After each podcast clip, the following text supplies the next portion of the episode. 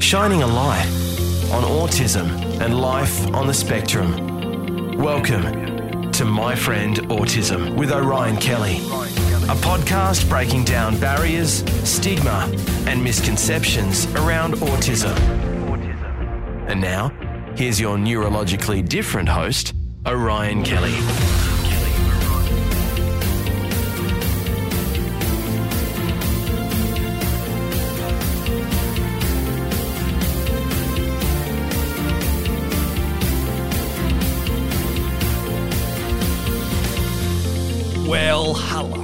Welcome. Thanks for listening to My Friend Autism. I'm Orion Kelly, and I'm autistic, and my purpose is to hopefully empower you with some knowledge, some education, and some growth opportunities through some open, honest, and engaging conversations on autism. I'm here to break down the stigmas and the misconceptions, and most importantly, raise the level of understanding, appreciation, and acceptance of autistic people. My Friend Autism with Orion Kelly. Online at orionkelly.com.au. Okay, now on this episode of the podcast, what I'd like to do is talk a little bit about the idea of autism fitting into the category of hidden disability. I guess it's a bit about how autistic people can identify to the world around them that they're autistic. So we're going to get to that in just a sec. Before we get started, I just wanted to take this opportunity to thank you once again for listening to my podcast. If you like what you hear and you'd like to support me, I'm asking for you to do it completely free of charge. This won't cost you a cent. Okay, the way you can support me 100% free is by not only listening to my podcast, but also sharing it.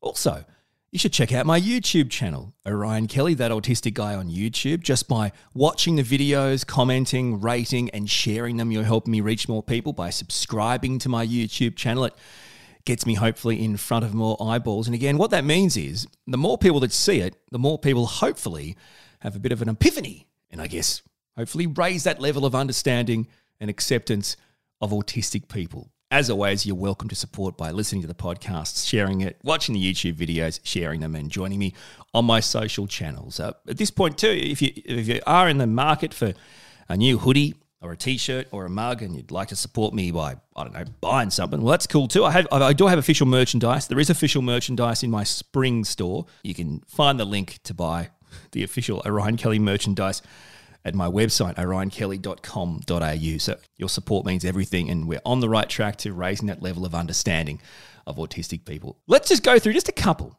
just a couple of ways autistic people can identify themselves with the world around them. And I, I guess, in a way, kind of bring light to challenges that we as autistic people can face when we're out in the community, as in away from our safe space. Because safe spaces, you can say what you want about them, but they're, they're crucial, absolutely critical for an autistic person. Adult, child, you don't grow out of it. Conversely, when an autistic child or adult ventures out of their safe place, which happens, we all have to go to school and work and shops and doctors and the community for all sorts of things.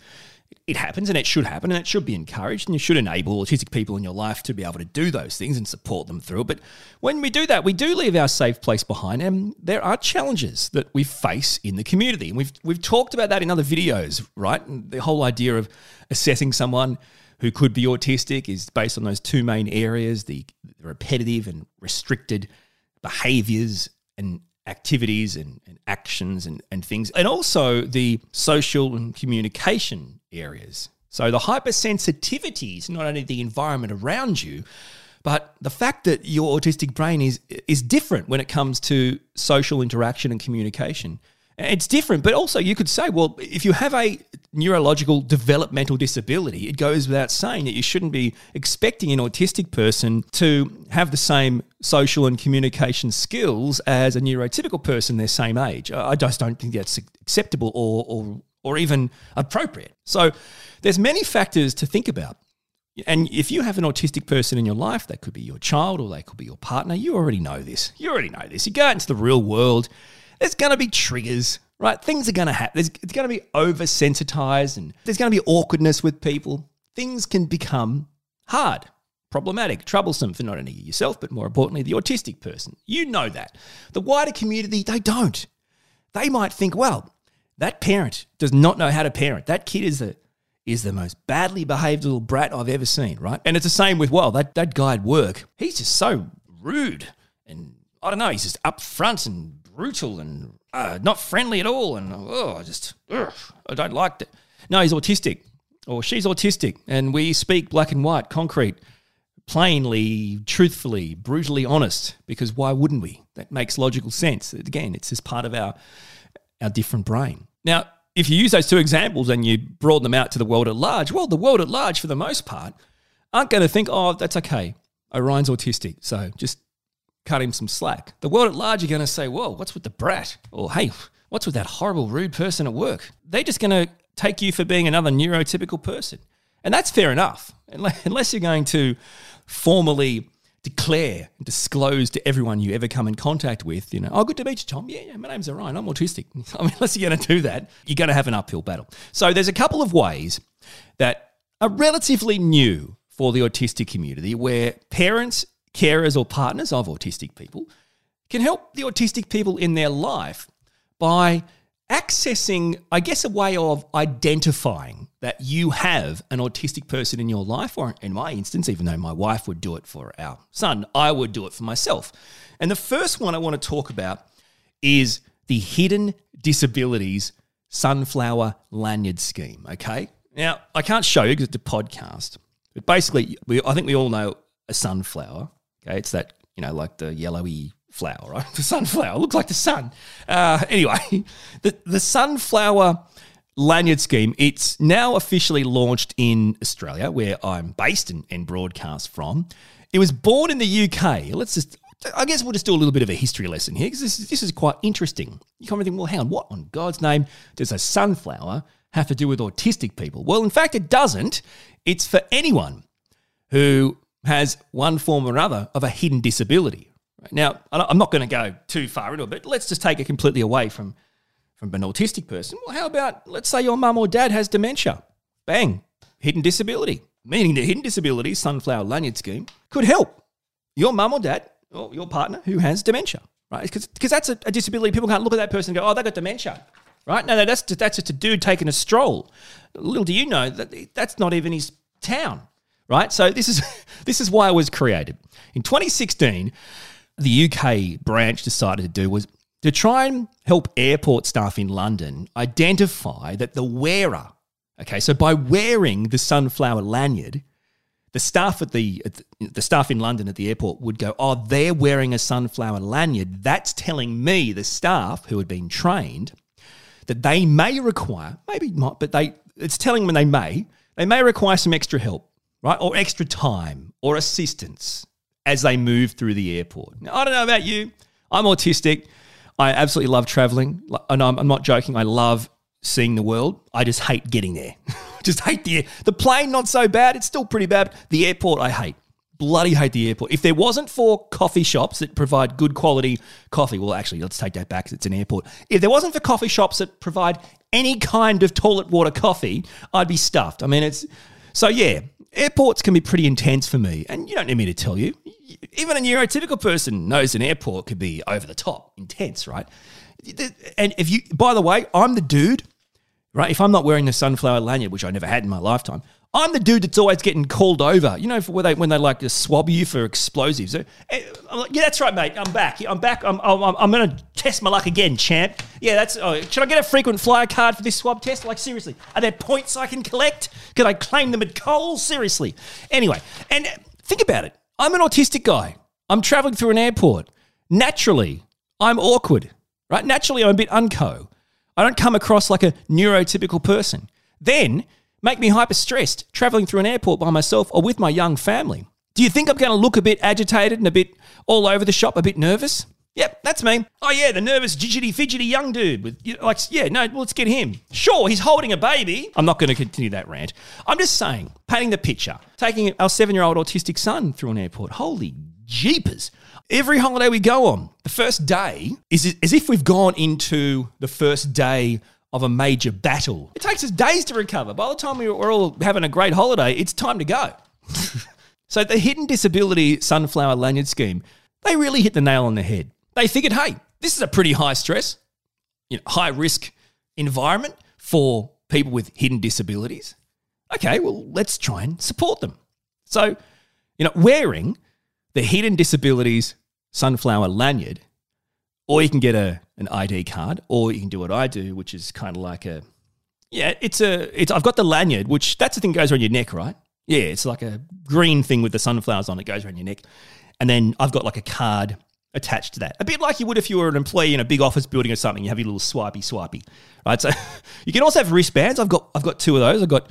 By the way, when I say I got, I logged on to the Australian branch of the Hidden Disabilities Sunflower Lanyard Scheme website, and I bought with my own money these products. Uh, no one gave me these products. No one's asking me to do this podcast. This is me just explaining stuff that I've tried out.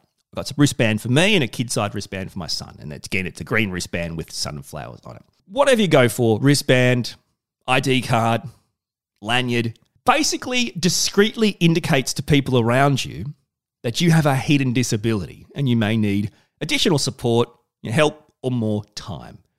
Discreet because it's not like it says in big bright writing, I'm autistic or I have dementia. It's just a green lanyard with sunflowers on it. I like to wear kind of Hawaiian shirts.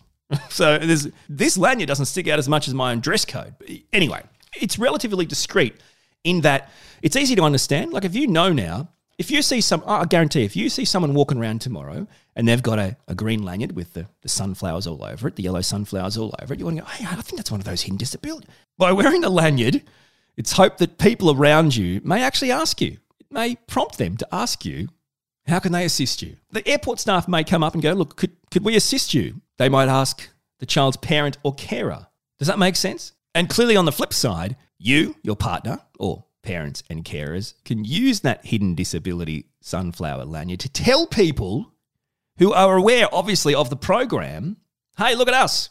We may need a little bit of time or some additional help or whatever. We have additional needs potentially. Now, you probably don't care about this. Is the kind of stuff that only, you know, someone like me who just wants to know everything and has like 700 follow up questions. I did ask the question, why the sunflower? Basically, uh, hidden disabilities, they chose the sunflower because it suggests happiness, positivity, strength, as well as growth and confidence.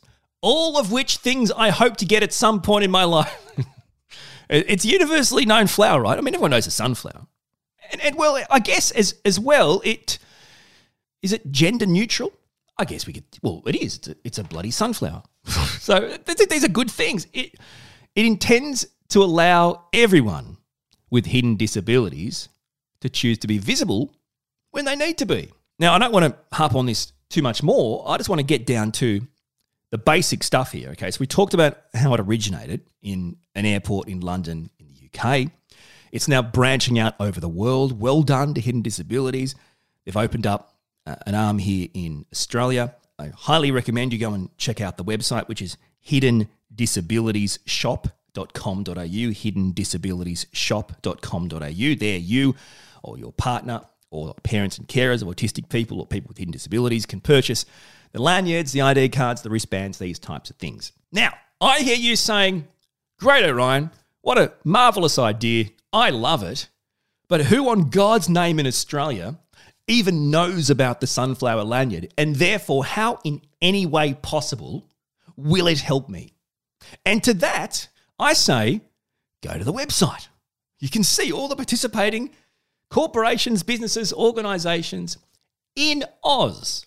From a travel point of view, I know that the Gold Coast Airport, so here in Australia, the Gold Coast Airport have just a incredibly phenomenal team of people who have brought the hidden disability scheme to life at the Gold Coast Airport. I'm going to personally, with my wife, my two year old, and my seven year old autistic son, try it out by flying in and out of the Gold Coast in 2022. So I've personally booked a holiday on the Gold Coast so I can try out the incredible hidden disability scheme myself. You know what? As a as a YouTuber and a podcaster, I think I probably should record the whole thing too so I can show the world how it's done. I believe Brisbane Airport are also part of it. I believe Melbourne Airport are coming onto it or have done some form of it, but are hoping to join. I, I believe they're in talks with some major uh, corporations, which is absolutely fantastic. And, and there are already organisations, uh, things like uh, museums and really great cultural venues. I believe the MCG is even a, a partner. So when you think about this, I agree with you. It's still in its infancy, but nothing can grow unless we start small. You've you've got to plant the seed, right? So I guess what I'm saying is, and I don't make any money off this. No one's paying me to do this. I'm not making any money. I'm just an autistic person trying to make the lives of autistic people better. This might not do it. I'm not here to, to sell it. This might not do it, but we, we might as well give it a crack. Now, businesses, corporations, it could be supermarkets, uh, it doesn't matter what it is, cinemas, theaters, whatever. If you're listening to this podcast, I strongly suggest I strongly recommend, as the most powerful autistic advocate in the planet, if all other autistic advocates died today, that you should go to the website, the Hidden Disabilities Australian website, and you should lodge a request to get more information and to bring this program to light. You don't want to watch the news and you see like an autistic kid that's basically gone missing.